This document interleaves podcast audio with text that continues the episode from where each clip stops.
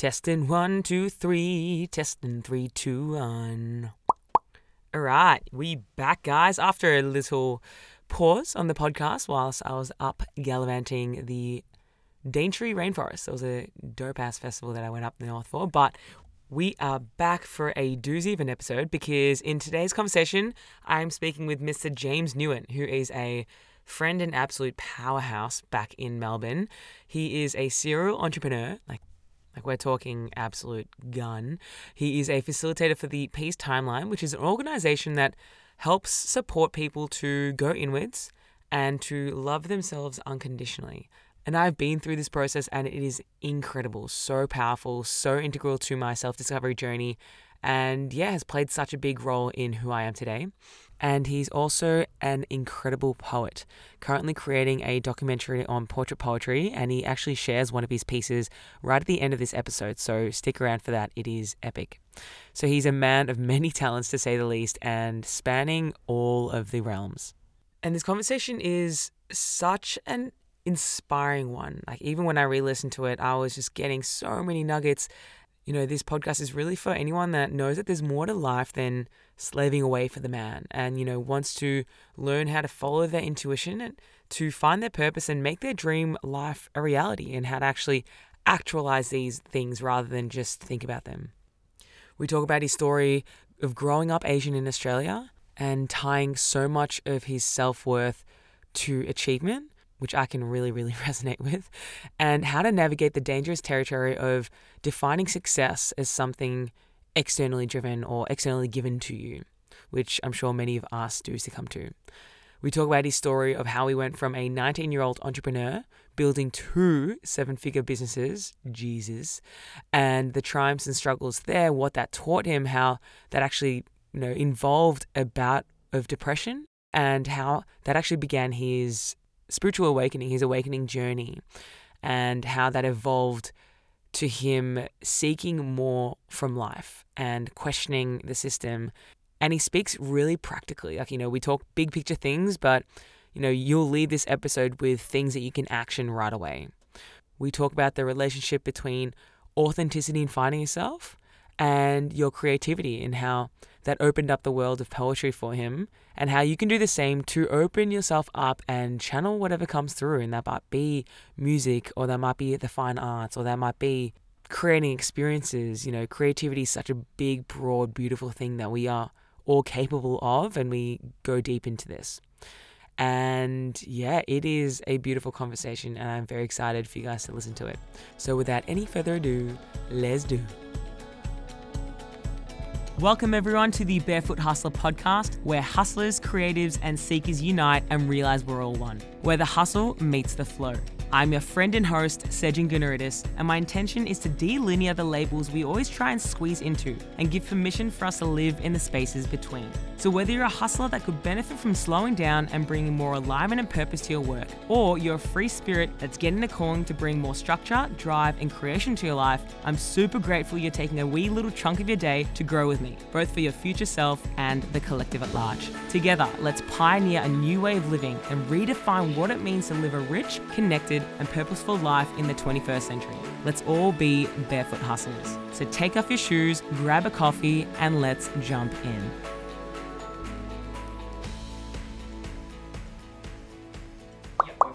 We live. All right. Hello, Mr. James Nguyen. What's up? How you doing? I'm very grateful that you've stuck me into your busy day. Yeah. Uh, and how I like to start every episode is checking in. Cool. How are you feeling physically, mentally, emotionally on this fine Melbourne day? Nice. All right. I'll do a check-in. Um, hmm. So it's a good reminder to slow down. Yeah. Like being in work meetings pretty much back to back up until now. Mm. And so like my mind's very active, Mm. you know, and bless my mind. Yeah. I love it. Yeah. Um, so I'm very present to that. How's my body doing?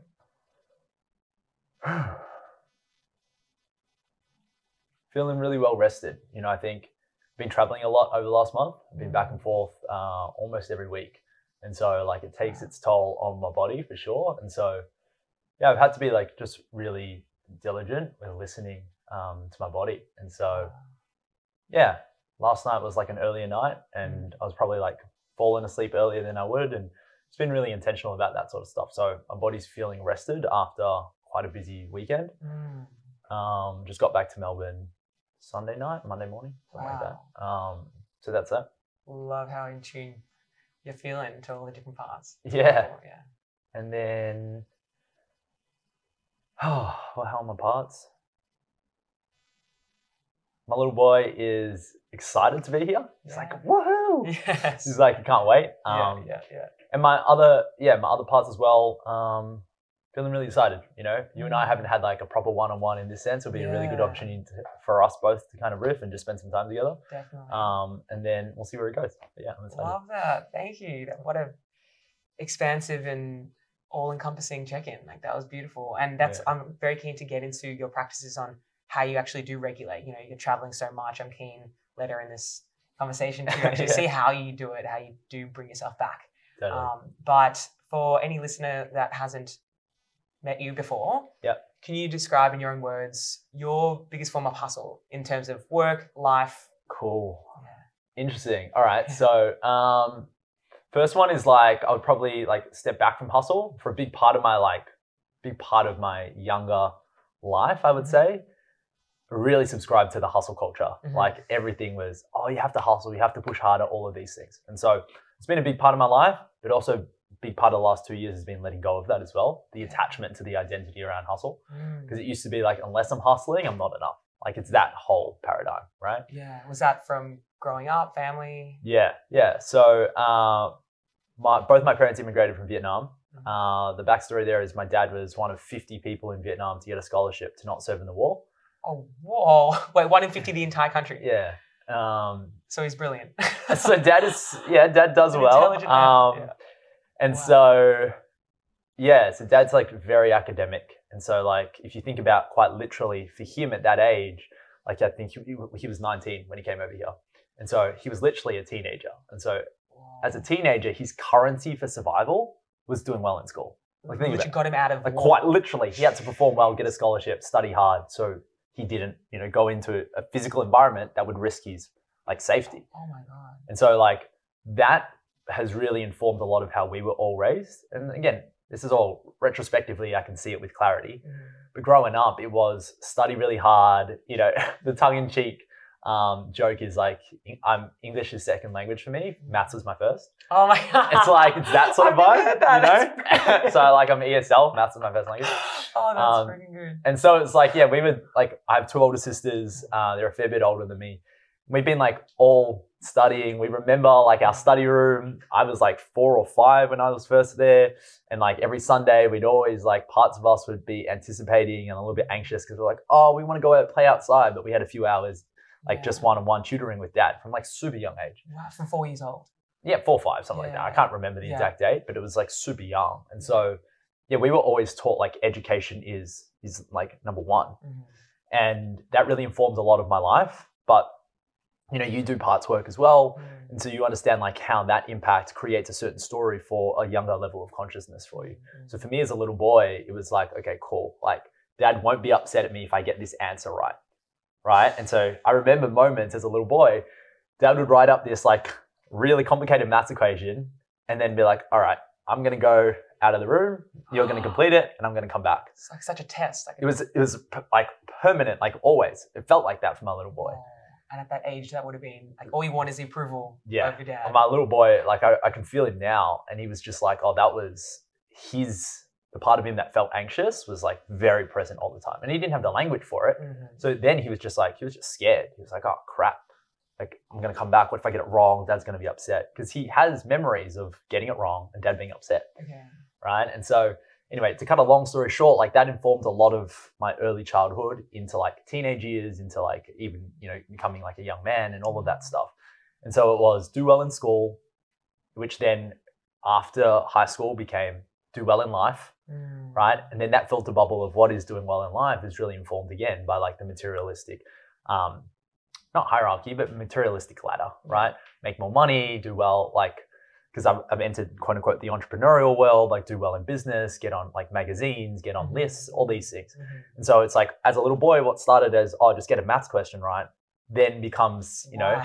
get onto these rich lists. yeah. And so like that has been the story of my younger realms of consciousness and they associate that with hustle culture, Yeah. right? So it's like, oh, we have to work. Like I remember my dad saying, he was literally like, oh, unless you don't play until you finish your homework. He's like, you can play always afterwards though. Yeah. So for my little boy, that's a story that he's like really Yeah. imbibed, right? Which is play comes after, right? Play is conditional. Play is conditional. Enjoying yourself, ecstasy, all of that stuff is conditional on you. Number one, finishing, but really doing well at this these certain like rigid um, set tasks, Mhm. right? And so even like inner work practices that you're familiar with as well, that I've done even recently, it comes back to oh, you know, parts of me feel anxious about something happening at work or in my business, and my little boy is really just anxious about not finishing his homework Yeah. right? And so Yeah. you can start to see like that those are layers of how they actually then permeate into your current like consciousness and how that applies. Yeah. And so like there can be parts of my little boy that are operating in my adult body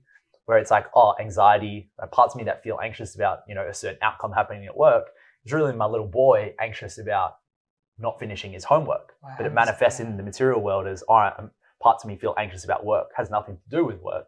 Has some has everything to do with what happened you know over 20 years ago Mm. you know and so i know i haven't answered your question so i'll kind of round back on that No, I was gonna say. So this is your whole life until two years ago. So that pretty was much 18 months ago yeah. Yeah. yeah and it was like um i had some level of awareness before that around how you know because i was able to achieve certain things in my early 20s so i had the lived reference of that's not everything Mhm. and you feel free to like kind of deep dive double click anywhere you want Mhm, mhm. It. Um, but yeah, so I had the lived experience of like, oh, just a sense of like dissatisfaction with my life or like unfulfillment despite material success. Mhm. But being able to articulate it, have the verbiage for it has only come recently in the last 18 months through, you know, what we do at the Peace Timeline and having like that language and those tools. Um, yeah, yeah. yeah. Before we go into that, one, so that point where you realize you were, you know, experiencing success or so-called success as you know the, the younger, the homework vibe, um, yeah, as you were growing up. Yeah. In that time when you were putting yourself out there, you were seeing material return in the entrepreneurial world. At that time, did you know that you weren't feeling fulfilled or connected? nah, No. I, I, I thought I was living Only on top of the back. world. Yeah, like it was looking back, but it got to a certain stage. So I remember my early twenties, like made my first seven figures, like all of that stuff. And I was like, damn, like this is sick. I live a baller lifestyle. yeah. You know, I'm like traveling around the world. I lived in New York for a little bit. Like this is Holy sick. shit. I'm not like not even 25 yet. You know. Actually, wait. So, so what was that success? Um. So yeah. So I made my first like the business I started made its first seven figures in revenue. Like by the time I was 23. And what was their business? Sorry. Yeah, so it was an app agency at the time. Okay. Um, yeah, and so I, my co-founder had done a lot in the app industry, uh, and so yeah, we ended up making official apps for like Hell's Kitchen, the TV show, uh, Kids FM, Kate Langbroek, who's like an Australian like radio personality, like all of that stuff. And so uh, yeah, that was that happened pretty quick. Like I remember at like 19, 20, I was in the rooms with like the CEO of Kogan. Again, like anybody who's international, like that's like a big um, online merchant. Um, yeah, kind of like e-merchant sort of Mhm. retailer here. Uh, CEO of carsales, founder of carsales, like all of that stuff. They that was my filter bubble from the age of 19, 20 Mhm. right? And so I was around that in Australia, but then even I got to a stage where I was like the sort of content that I was consuming, very much again informed by like Silicon Valley, like that sort of lifestyle. Mhm. I was like, oh, the sorts of things that I was seeing in Australia like weren't challenging me enough. And I was like, no, I want to, I want to even like push my boundaries even more, Mhm. you know. And then again, like really young, that was all like, oh, material stuff. That was like, oh, they're only making you know 100 million a year. Now, like I want to be bigger than that, and all of those things. Wow, and yeah. so it was like, so then I challenged myself to go overseas and just like build a hu whole new network. And I was like, big philosophy at the time was I always wanted to be on my growth edge, right? And it was always like, what am I doing that puts me on my growth edge? Because if you're not like at the time, what I really subscribed to was if I wasn't growing, then I wasn't living. You know, relate hardcore. Yes. you know, there's that, that kind of binary template. was it more growing in terms of your skills at work, or as a as a you know self development work, or Yeah, there was a stage in my life where I would identify with being an autodidact, which is like I just self-teach myself everything, and I wanted to be the like. And again, I can see where this comes from from like a deep like um, I guess it is childhood trauma that's just unresolved that then leads to overcompensation, trauma, Yeah. right? And so like as a teenager, like never feeling really feeling like I fit in at school because I really loved sport, so I had a lot of friends that were jockey, right? Mhm, But then I was also very academic, you know, Mhm, and mhm. so there was always that dissonance for me. mhm. So it's like, well, where did I fit? Like, I have friends who would study really hard, and like we would always be like, oh, we only got 99%. Where's the extra 1%? Like that vibe, right? And then I'd have friends who are like, oh, let's go to the footy on the weekend and like, let's go out and stuff like that.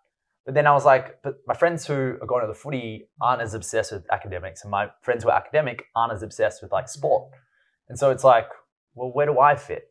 And as a teenager, I always felt like I kind of didn't fit in. Mm. So I created this as a teen, I created this narrative for myself that I was supposed to be different. So I would justify being different. And so I'd lean into being different. And so that, again, that was one of the big catalysts. And again, retrospectively, I can see this in hindsight. That was one of the big catalysts that I then had to learn all these skills that, as an intersection of all the skills that I had, people were like, oh, no one can do that. That's so weird. It's like, I got deep into like bodybuilding. I got deep into calisthenics. I learned muscle ups. I did all of those things. Mm. And then it was also I was building like a really big business, and then I had entrepreneurial freedom, and then I wanted to be the person who retired by you know a certain age. And I was working one hour a day, and it was like I created a life that people looking out from outside in would be like, oh, this is whether it was the most baller life or whatever. Like I wasn't balling out of control, but I had such an eclectic intersection of skill sets that people were like, oh, I could never be like that. And as a teen, that was now I know for my teen's consciousness, that was unbelievably validating Mm. because it justified him being different. And at the time, did you enjoy being different, or was this? Yeah. You liked it Because I was fully associated with my teen's consciousness. Like I for sure loved being different. It was the ultimate validation of worth. Because like for me, it got to a stage of being different. Like at, as a teenager, being different was like the worst thing ever because it meant like ostracism, all these things. Then you reach this tipping point as you kind of get to like university. And then like being different was, oh damn, people are drawn to you because you're doing all these different things. It's a unique lifestyle. It's mm. very like it's different from everybody else. Because by the time you get to uni, the people who are like like everybody else, people are like, oh, I've met someone like that Yeah, before. you blend in. Yeah. And then when you become the person, people are like, oh wow, you do this and this and this. I've never met someone like that. Mhm. And for my teen, that was the ultimate compliment. I've never met someone like you. Mm. And so he kept leaning into that. He wanted to be the person that no one's ever met before. Wow, really parallel journey. You know what I mean? insane, And yeah. so, yeah, so like that for him was to create his own hierarchy that he could be at the top of. Mhm. Because by creating that hierarchy, he justified his own sense of value, which was all at the end of the day extrinsic and external anyway. Okay. Wow. Okay. You describing your whole journey, it's through the lens of someone that can look in hindsight and can extract where the motivation is coming from. You know, that was from my little boy's desires to want to finish his homework and get the approval, or the teen to be validated. Can you one, I think I have two big points I would I think would be helpful is to what happened on this ascent up in you know overseas Silicon Valley that made you realize that this success wasn't as Yeah. thick as you you Yeah. hoped but Yeah. also i think to explain the language that you're using you know your teen's consciousness for your child's consciousness i, I know what you're talking about because we've shared this modality of like you know it's kind of like internal family systems it's speaking to all the parts of yourself in your own words can you explain briefly we only have you know Yeah, a short amount of time that so people can understand that Yeah. and then also the what happened on your Yeah. journey that made you realize and begin this journey inwards Yeah, for sure. I'll start with the the latter one. So I'll kind of Yep. give context for some of the language we use. Mhm. Um, so yeah, we, we both work with uh, like the parts hypothesis coming from the peace timeline. Um, and the basis for that really is we are not our emotions, we're just our parts. And within that as well, we have a different, let's call it consciousness or a different brain or a different like memories, whatever you want to call it, that are related or associated with different times in our life, right? So when I was a little boy, I experienced certain things. And if you think about inside yourself having a little girl or a little boy, or if they don't identify with either gender, just having um, a part of you, let's say, that's younger, like young you, right? That part of you will have certain memories. Mm. As, as a little boy, I remember things, but then things happen to me later in my life when I was a teenager that I remember things. Mm. So that would is what we use is, in our language is what I would associate with my teen, Mhm. right? Because I was a teenager when I experienced it. And the reason why I bring these things up is if anybody listening is quite literally thinking about like a teenager, imagine they envision or visualize a teenager in front of them, like what their interactions would be with that sort of person Mm. right? A teenager, and again, you know, generally speaking, a teenager may not have as much reference of the implications of their actions. As a teenager, you might be thinking more about yourself. As a teenager, taking responsibility for things outside yourself is a little overwhelming. It's intimidating. It's not your first preference. You know, Mhm. generally speaking, you're thinking about, you know, um, you know, I want to go out or socialize or study really hard because that might be something important. But you're not thinking outside in the realm of what happens in five, ten years or what's the Mm. implication of not the person next to me, but three people next to them of something I do. So yeah, so these memories that we remember from these differing ages create these belief systems. Correct. Yeah, and then from these belief systems, even if right now with the emotional maturity that we have, we know better, but there's still that memory or that belief system that was created at you know when we were Whatever five or age, yeah. ten, and that's still drives a lot of our behavior right now subconsciously. Totally. And the way I describe it for everybody listening is if they just pictured themselves as a teenager and Mm. themselves as, say, a little person, like as a toddler or something, they're two different people. Mm, mhm, like quite literally. Like I'm a different person as a teenager as I was when I was 10. mhm. You know, and so just think about that.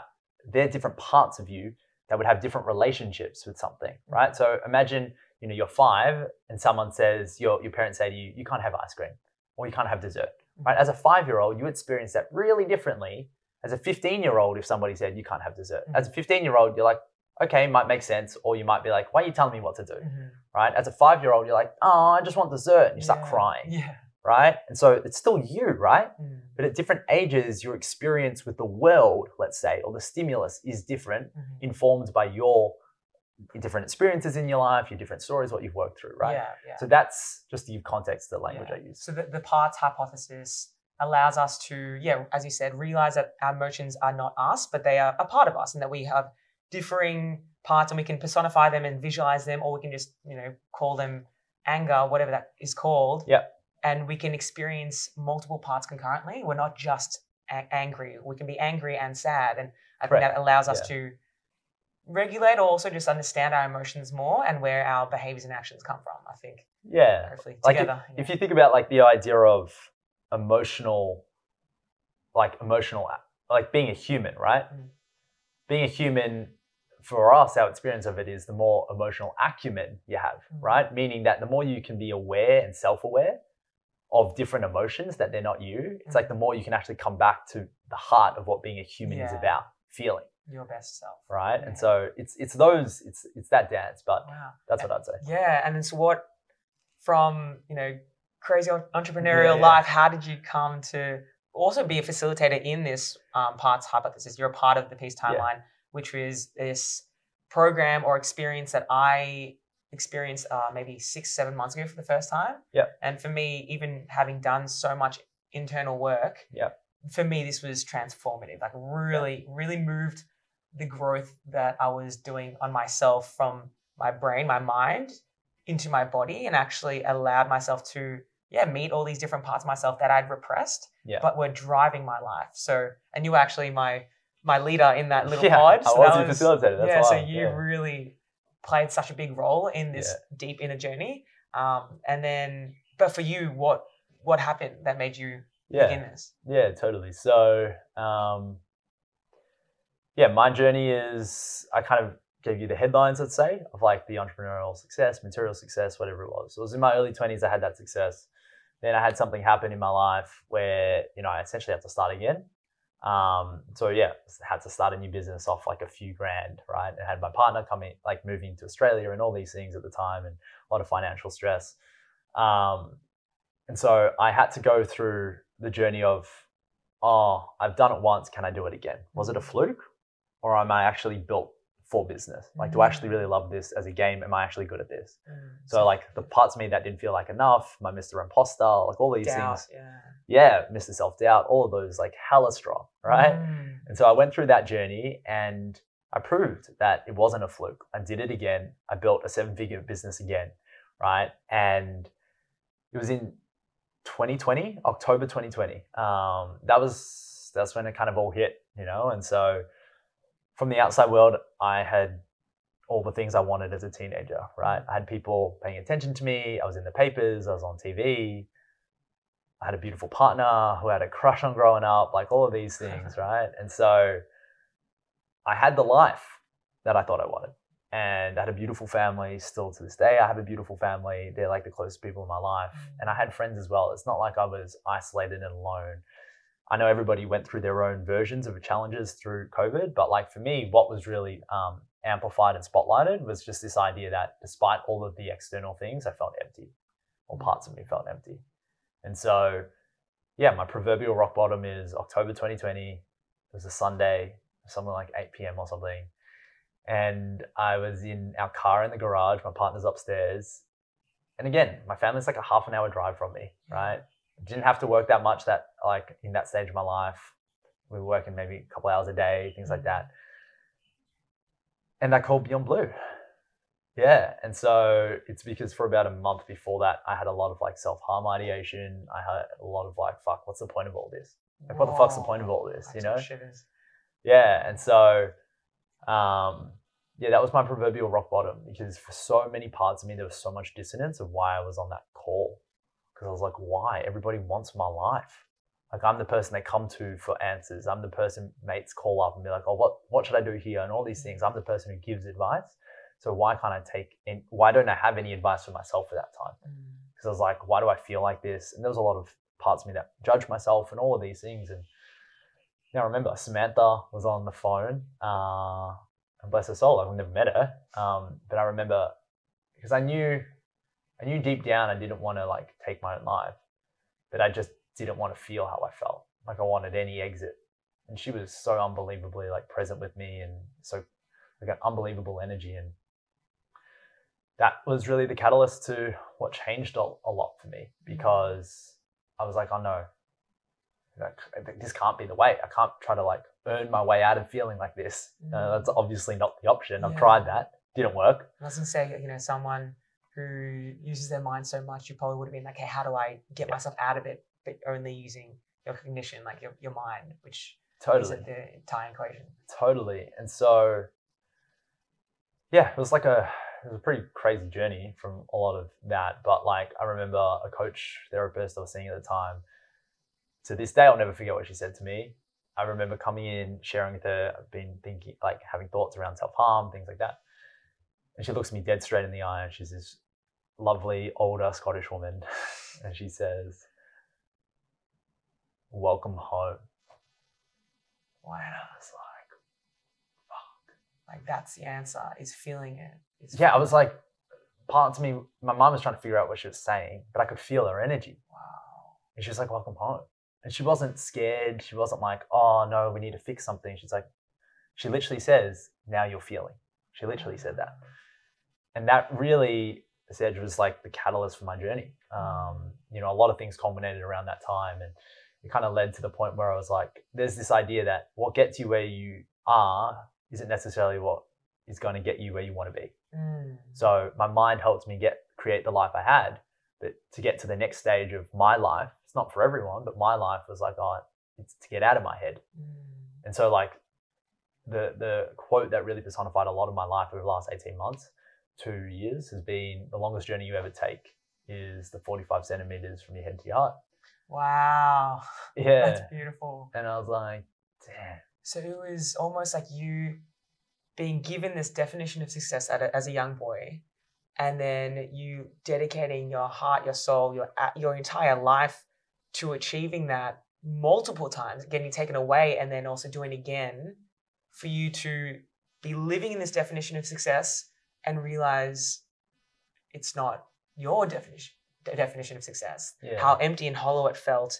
And I guess, as you said, the, the confusion because your entire being, all the parts of you believed that this would lead to happiness and this would lead you to feeling like you belong and all the deeper needs that we want. Mm. So that I guess I, that would have been incredibly jarring Yeah. to find yourself in that position. And so, so you, so it was through this uh, one uh, parts hypothesis. Is that how you Yeah. began? Yeah, pretty much. And just like just what you said, for anybody at home, like a book that pretty much encapsulates that exactly is That's called Second Mountain by David Brooks.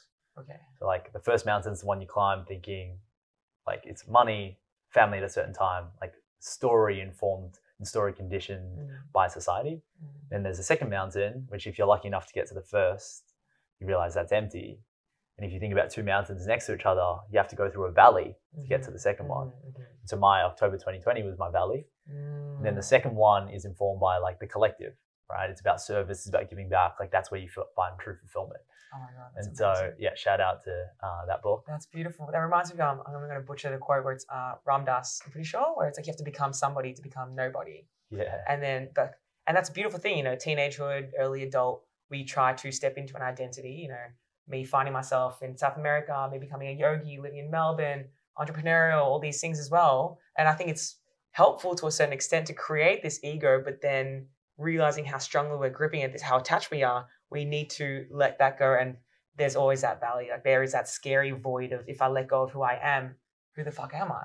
Totally. And that if we don't go from the first mountain to the second mountain, yeah, we live, we we are stuck in someone else's defini- de- definition of success, and totally. we're all at risk of yeah getting to that getting to that point. Like so, coming out.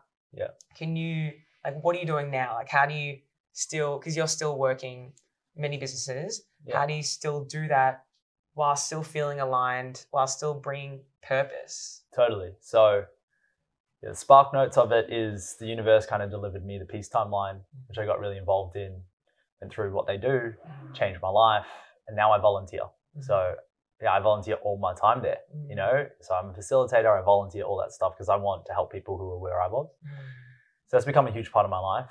Um, coming back into alignment, like the place from which I was building businesses before was very much like a, a scarcity, not enoughness energy. Mm. It's like, oh, I need to go out and prove to my dad. Oh, I need to go pr- prove to people at high school. I need to go prove, prove, prove, mm-hmm. right?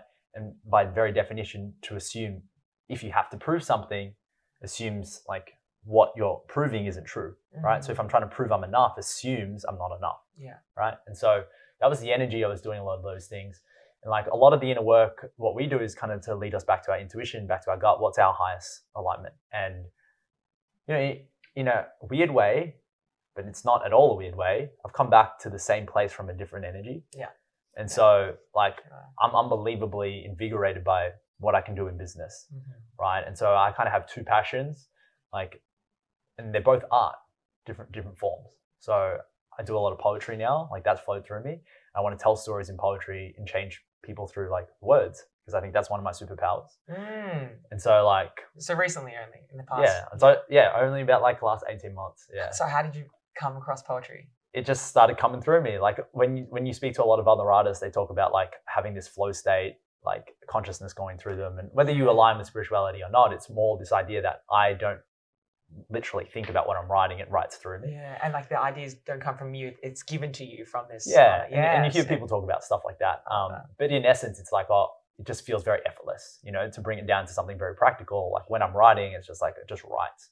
you know, Mm, and I- so- I love the idea. So when you were able to take away these layers and these pressures and expectations of yourself, what arised from your gut, from your intuition, whatever you relate to, higher being, was like that's part of your purpose now. That's part of your Yeah. art. Yeah, So it's almost so that's like a way, I guess, for people to be like, okay, well, I don't know what I want to do. I guess step one is to realize what you don't want to do. Work, you know, how can you come back to a state of calm and peace in your nervous system, in your Yeah. body, and everything, and it will, and not in you have to visualize it magically Yeah. that it's going to rise, but it will come to you, or you will realize it over a certain period of time. Yeah, the way I would say that is uh, instead of it coming to you, just think about you're just slowly being there with the different parts that are in the way of you forgetting that it's always been there, Mm. right? So for me, Mm. what if poetry was always there? There were just parts in the way of me understanding that. So if you think about what art is, Mm. like for me, art's an expression of someone's soul or heart or like their most authentic self.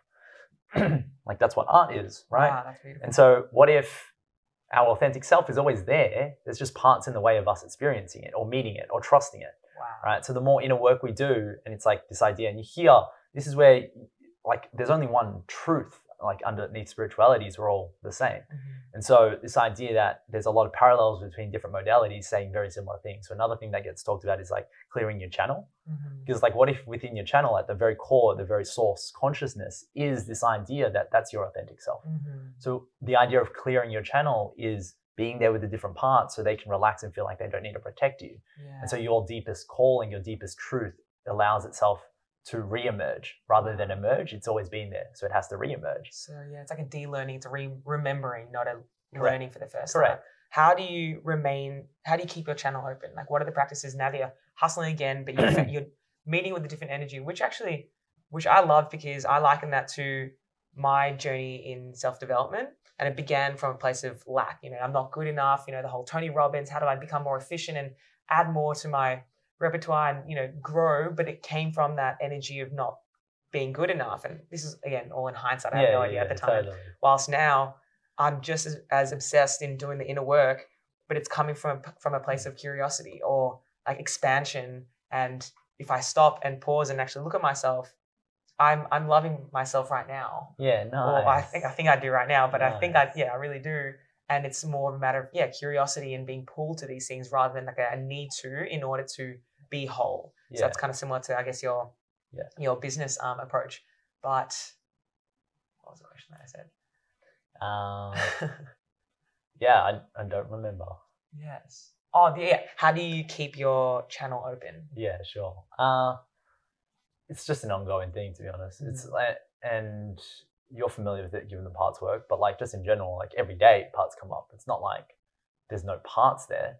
Like if I ask now who's there, like the part of me that's like, oh, am I saying things that are going to give value to your audience? The Mr. Mm. Like, yeah, am I being vulnerable enough? Like those things are there.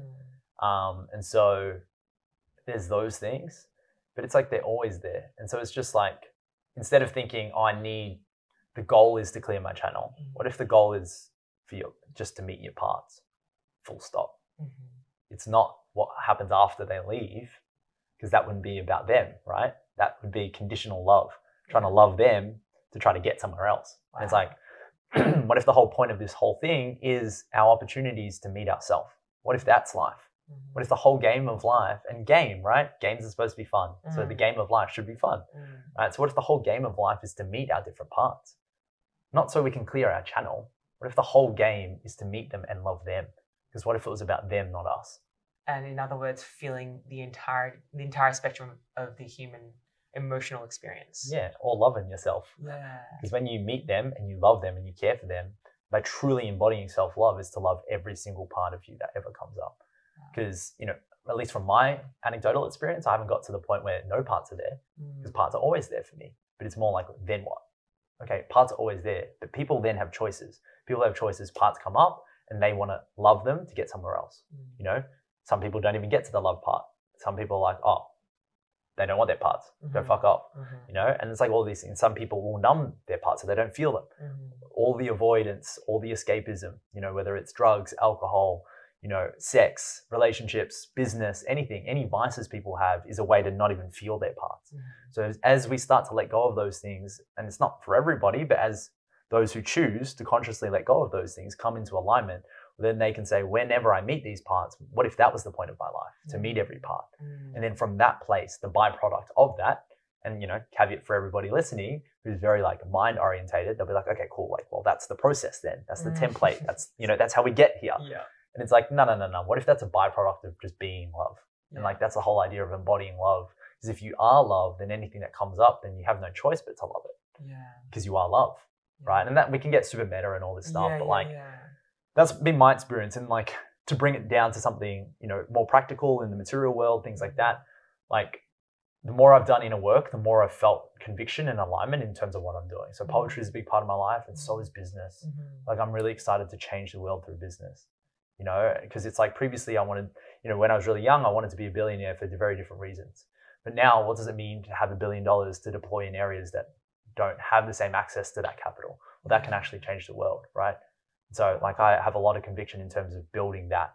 So i think about decades as my timelines right? If you think about the units of time as one of the leading indicators of somebody's ability to think long term right? So if someone says or number one think long term number two think at scale right? Mm. because if somebody says to you how much oh i need to figure out how much money i can make today and i didn't like come up with this like i've heard it from someone called alex hormozi he talks about this idea and he's very focused in business but for me my extrapolation is in terms of general life he talks about this idea of uh, yeah if you think if you hear somebody talking about how much money can i make today versus how much money can i make this week versus how much money can i make this year Yeah. versus how much money can i make this decade so if you think about that if you hear in a conversation someone saying to you just visualize it oh how much money am i going to make this decade very different mindset to someone saying how much money can i make this week Mhm. right? Because that person in one week is thinking a very small unit of time, doesn't understand the compound and the like the power of consistency, compound discipline, Yeah. right? So when I start to elongate my time periods and I'm like, what can I do in this decade?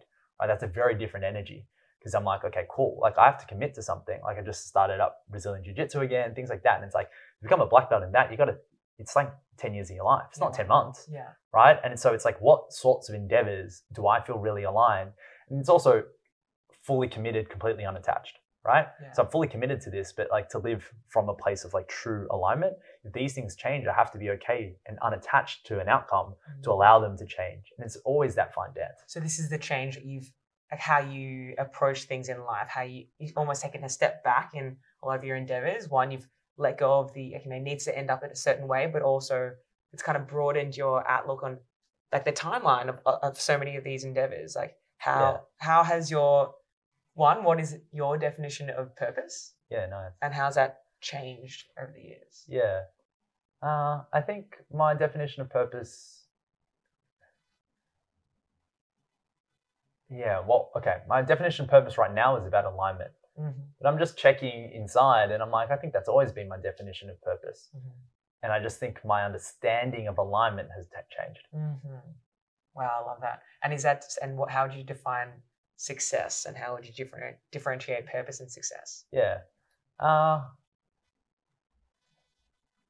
for me now, success looks like being on purpose. Yeah, love. right? And Yeah. so previously, success was something that other people could quantify. Mm-hmm. Because success used to be a badge that I could wear for other people to tell me how good I was, Mm-hmm. right? Now, success is only a metric only ever I can evaluate. Mm-hmm.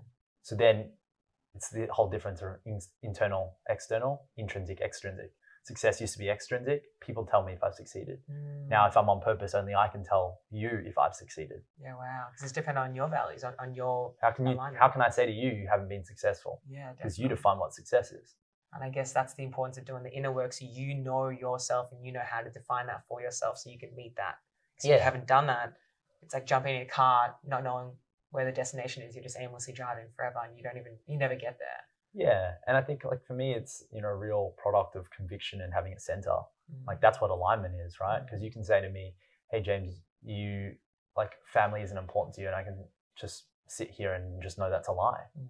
Because family is one of the most important things in my life. Mm. So if somebody says to you, like this is a very hyperbolic kind of tongue-in-cheek analogy, but if somebody comes up to you and it's like, "Oh, Sedge, you're a, I don't know, you're a Kit Kat bar," like you're like you're like, "What are you talking?" How'd you know? You're like, "What are you talking? You're crazy. Yeah, like, yeah. What, what are you actually saying?" Yeah. um, and you're like, no, like I'm a person, I'm a human. And it's just like all of these things. If somebody says to you, you have an unshakable truth about something, and if if you can just stand in that, and someone can say whatever, and it's like, okay, cool. Like if someone says to me, you know, I'm not a good person, it's like I can just sit here and just be like, okay, cool. Like Mm. that's their opinion, that's their reflections, that's their projections, all of these things, and that's okay with me because I know I am. Because I have complete conviction in how I live my life and things like consciously. And that's why everybody talks about consciousness and things like that, or conscious living. And like, all that is is self awareness, right? Mm. If we throw out jargon, we throw out semantics, come back to the first principles of what are we talking about? Are we actually self aware of the people we're choosing to be? Mm. And if the answer is yes, and the answer is that is in alignment with what you feel and your truth is best way to live, then it doesn't matter what anybody else says because you're mm. lis- living your truth, you're on purpose, you're successful. Yeah, wow. And so it sounds like you have incredibly strong boundaries where it's like you understand the other person wherever they are on their journey. And if they pump you up or if they pull you down, that's okay because that's their experience and they're trying the best they can. Yeah. But for you to create, how would you say you create boundaries in your work when it, you know, leaks into your time and you're realizing that your mind's always switched on, you're always active? How do you stay aligned? How do you keep loving your parts? How do you keep feeling the feels when in, in an environment that is freaking fast? Like I struggle with this hardcore. Yeah. And my the whole point of this podcast is to begin this journey and to question other people on this journey on how do we once we've met these parts and once okay I know that I love to hustle as well and it's coming from a place of curiosity and passion rather than lack but I also love to slow down and run around barefoot and go to doofs and all that stuff how do I actually integrate them both in my life rather than categorizing okay summer I'm going to doof and party and be free and in winter I'm going to put my head down and hustle how do you integrate them both Yeah. Um, I think the kind of glib way to say it is to just do it. And that's maybe not helpful for everybody else. But if you kind of like just deconstruct what that means, right? Because like imbued in a lot of the, the context of that question is the societal judgment of that. It's like, oh, how do I do this? Why don't I do? It's like, what if you just do it? You know? Mm. And so it's like, because like there's a lot of attachment there to a definition of how it's supposed to be. Mhm.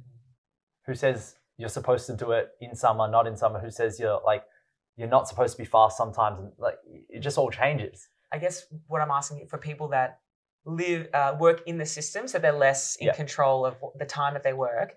So to say, a lot of nine to fivers, they can't just turn around and be like, "Hey, I actually only want to work two days a week." Yeah. Or like, you know, I want to like unless you have the financial freedom or the freedom around your timetable, it's almost like an all or nothing. Yeah. So you know, I came from a law background. I don't know how much uh, control they have over Yeah. how much they have to show up, and if they want to see some sort of success in that field, they have to. You know, fourteen-hour days are normal. Totally. So, what would you say for people in that position? Yeah, what's a piece of advice you can offer them? yeah, I think so. On my journey, I've come from a place of like previously when I've people have asked me this question, it's been quite a direct response. Um, so I'll give you that direct response that I have from yeah what I think is the solution to all of that. oh yeah. But then also like within that, then I'll give people something a little bit more practical, Nice. right? Because it can be jarring sometimes. But long story short, I would say, well, you're not living in alignment. Boom. So it's like it's just straight up, right? If Yeah. they're like, oh, well, I want to do this and I also want to do this, it's like, great. So why aren't you doing it? Mm, Because then they'll come up with their own stories of why they're not doing it, mm, right? And that's their own rationalization of why they're, you know, quote unquote, suffering or living a life they don't want. mm. Because that's scary. That's fucking scary I'm to leave your job. That's fear. fucking scary to go start something you have no idea how to start a bit. That's fucking scary. I'm not saying people with responsibilities just go quit your job if you have families and stuff like that.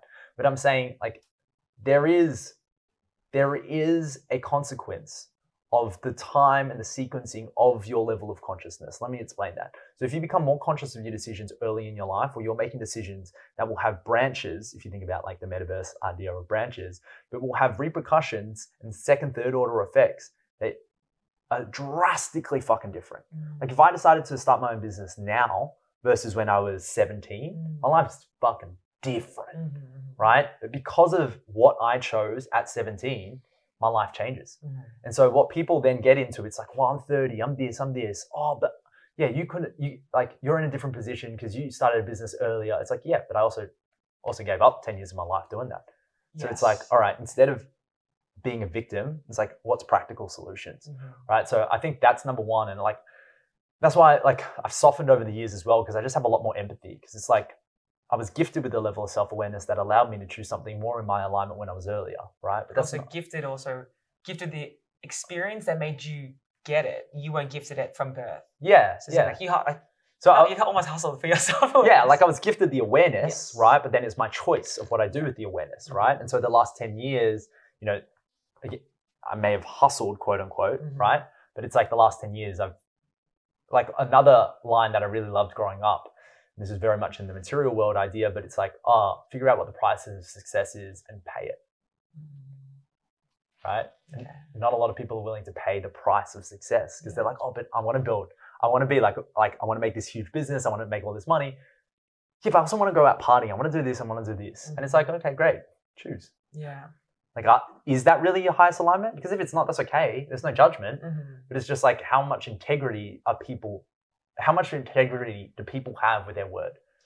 Which is difficult because they, that that requires them to step into the responsibility of if you're living a life that you're not proud of, it's because of all your choices, and you can't blame, you can't create Yeah, any excuses. totally. It's all on you. And I feel like, it, I mean, I think what you're saying is incredibly true. Where it's like we all have the option or the potential to do it, and it's okay if we sit in the fear because to say we're 30 and we're living this job and we might have kids or mortgages or whatever, there's a lot riding on the life that you've chosen up until then. And a lot of people, I get a lot of, oh, you know, it'd be easy if I had your job or if I lived in a van. I'm like, I, I'm right now, I'm not making much money, and that's a sacrifice I'm making Yeah. to fully live in. This is the most aligned and in purpose I've ever felt. But that comes with so many sacrifices. But that's Totally. okay because for the past five years, especially in the last year, I've become comfortable in the discomfort. Yeah. And I feel like I really like your analogy before where it's like how much can money can you make this week versus 10 years? Yeah. It's like, oh, okay, well, I can't make a business now. I can't jump in a van now. For me, it started many years ago. 100%, So it's like, okay, you also don't have to jump out of your job. Can you begin learning this skill or like, you know, even if you don't know what you want to do, begin with what you don't want to do. Okay. And how do you begin to facilitate, uh, to I guess, create or no, step into these skills and these traits and these characteristics that you look up to, but we've just began many years ago. Totally. But when I started this journey up, yeah, I was like, I really thought I was going to be PT for my whole life. I had no Hell yeah. idea. Yeah, yeah. And it's, you never know the whole journey, but I know that enough, I have enough clarity for the next step.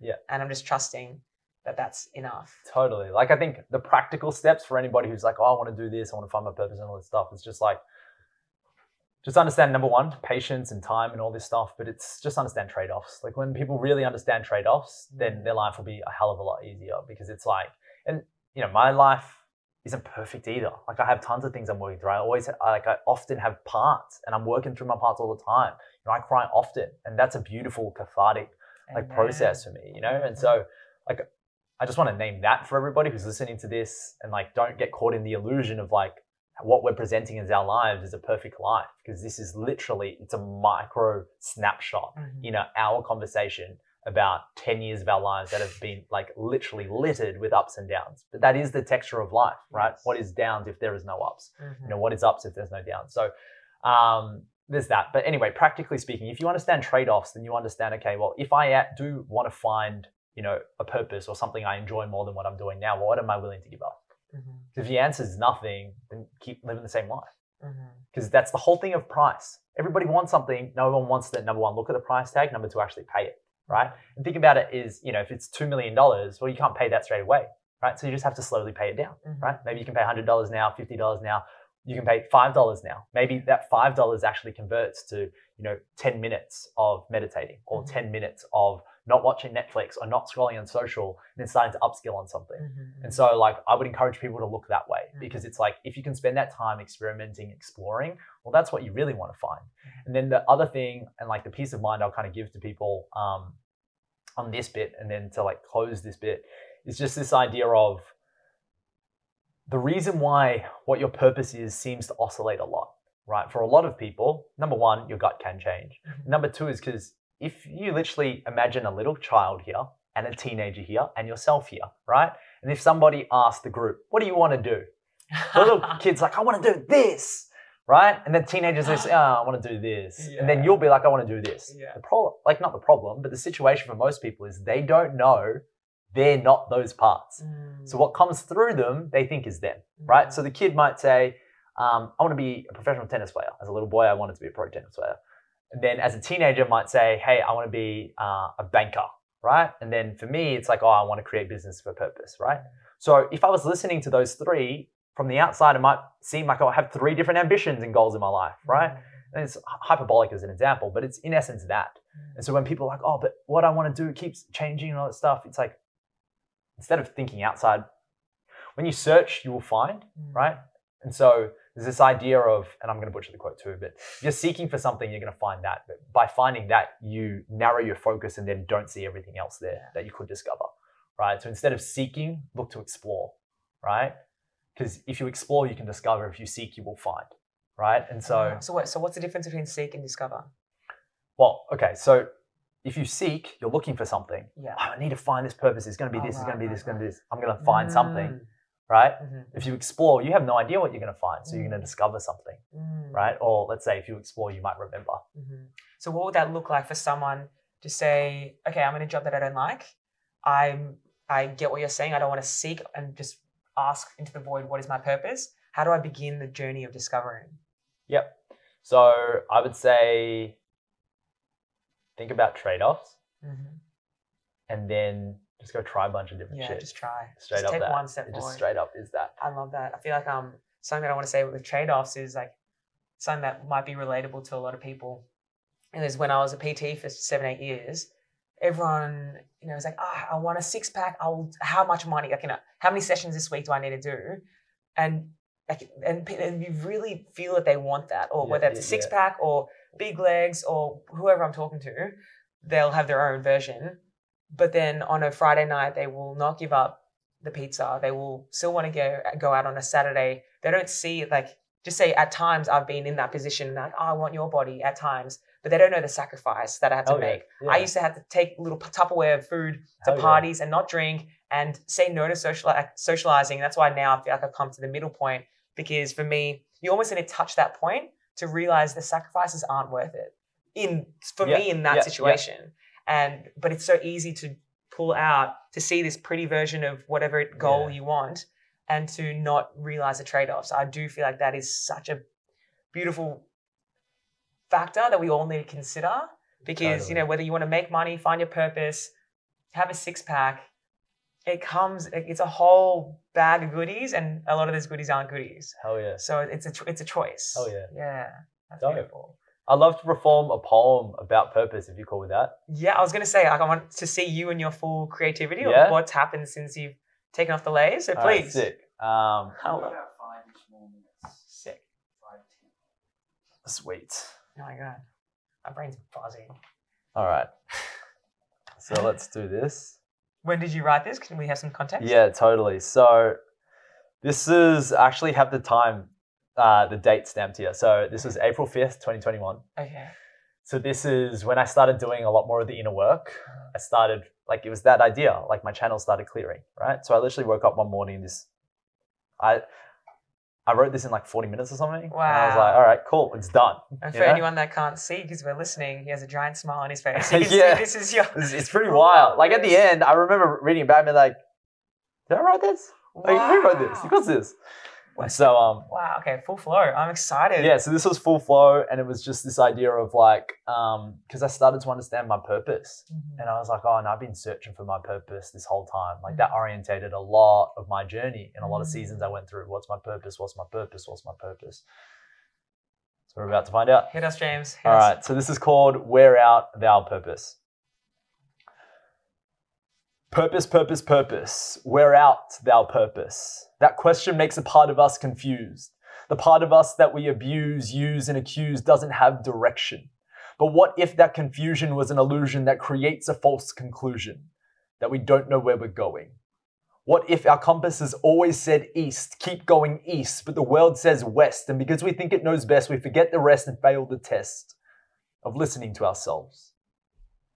So when we hear the question, what is our purpose? We hear confusion on the surface and silence underneath. But again, what if what we hear is only fear and to hear truth, we need to grit our teeth and say to the world, no, thank you. I must go east. It's only then that our confusion and delusion can begin to cease. Because what if going west was going outward and leading us astray, and going east was going inward and showing us the way? If that was true, then we'll be due a thank you to ourselves. Because following our compass will lead us back home. A place we don't need to ask questions, a place we can so freely roam. Because what if the question of what is our purpose was always a red herring? And instead of tearing, comparing, and declaring that we need an answer, we chose to look past it. We chose to search instead of seek.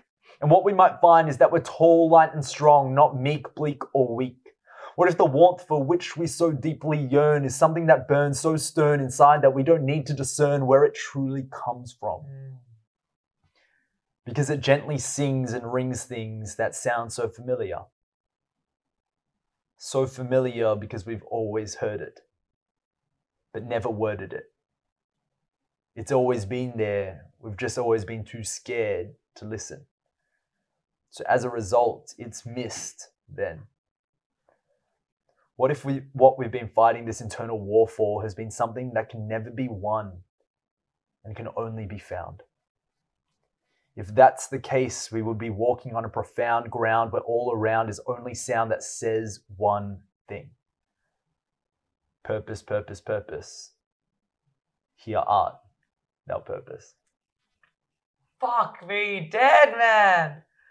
Wow, can I give you a hug? That that feels Yeah. like I, I need to.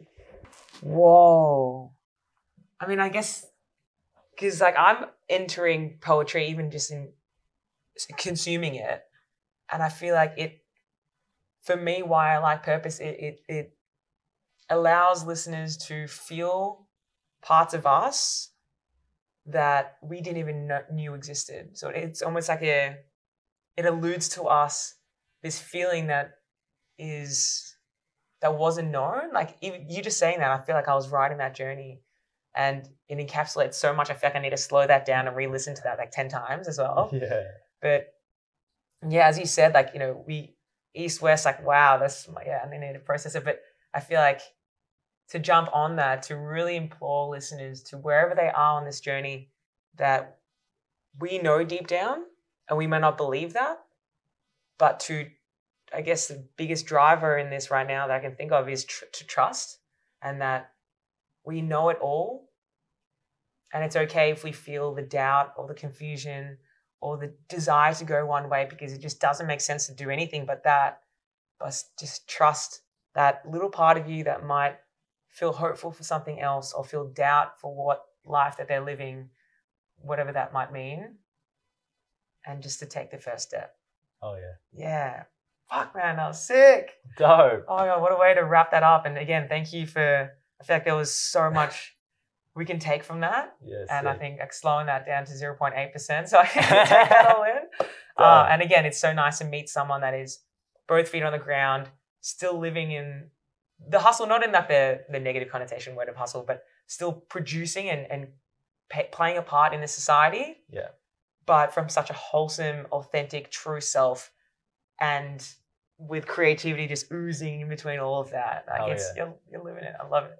Hell yeah. Well, thanks so much for having me. This was a ton of fun. And where can people, you know, uh, Yeah, learn more about you? Uh, you can head to JQN Legit. Um, so I'm JQN Legit on all socials. Mhm. So we'll start dropping more like poetry around, just like general life. We've just been playing with some stuff just for fun. Yeah. But yeah, that will take a more serious approach over the you know coming months and stuff before the end of the year. Anything exciting listeners can. Uh, yeah, we're filming a doco series on like portrait poetry, and so like humans behind success.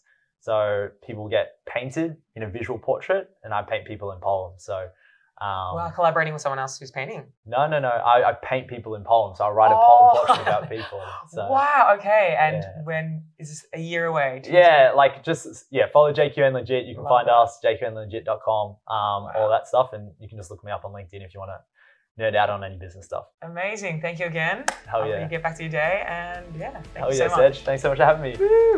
Done. Okay, friends, that is it for this episode. If you got inspired by something, please don't let this be yet another podcast you listen to and forget. Instead, try and focus on the biggest takeaway you got and actually apply it to your life by making a change from today. If you think someone in your life can also get value from it, please share this episode with others. The more that join this journey, the better the world will be. Don't forget to like and subscribe on whatever platform you're listening on. And finally, if you'd like to connect, jump on my Instagram and shoot me a message. All the links will be in the show notes. Other than that, that's it from me today, and I'll catch you next time.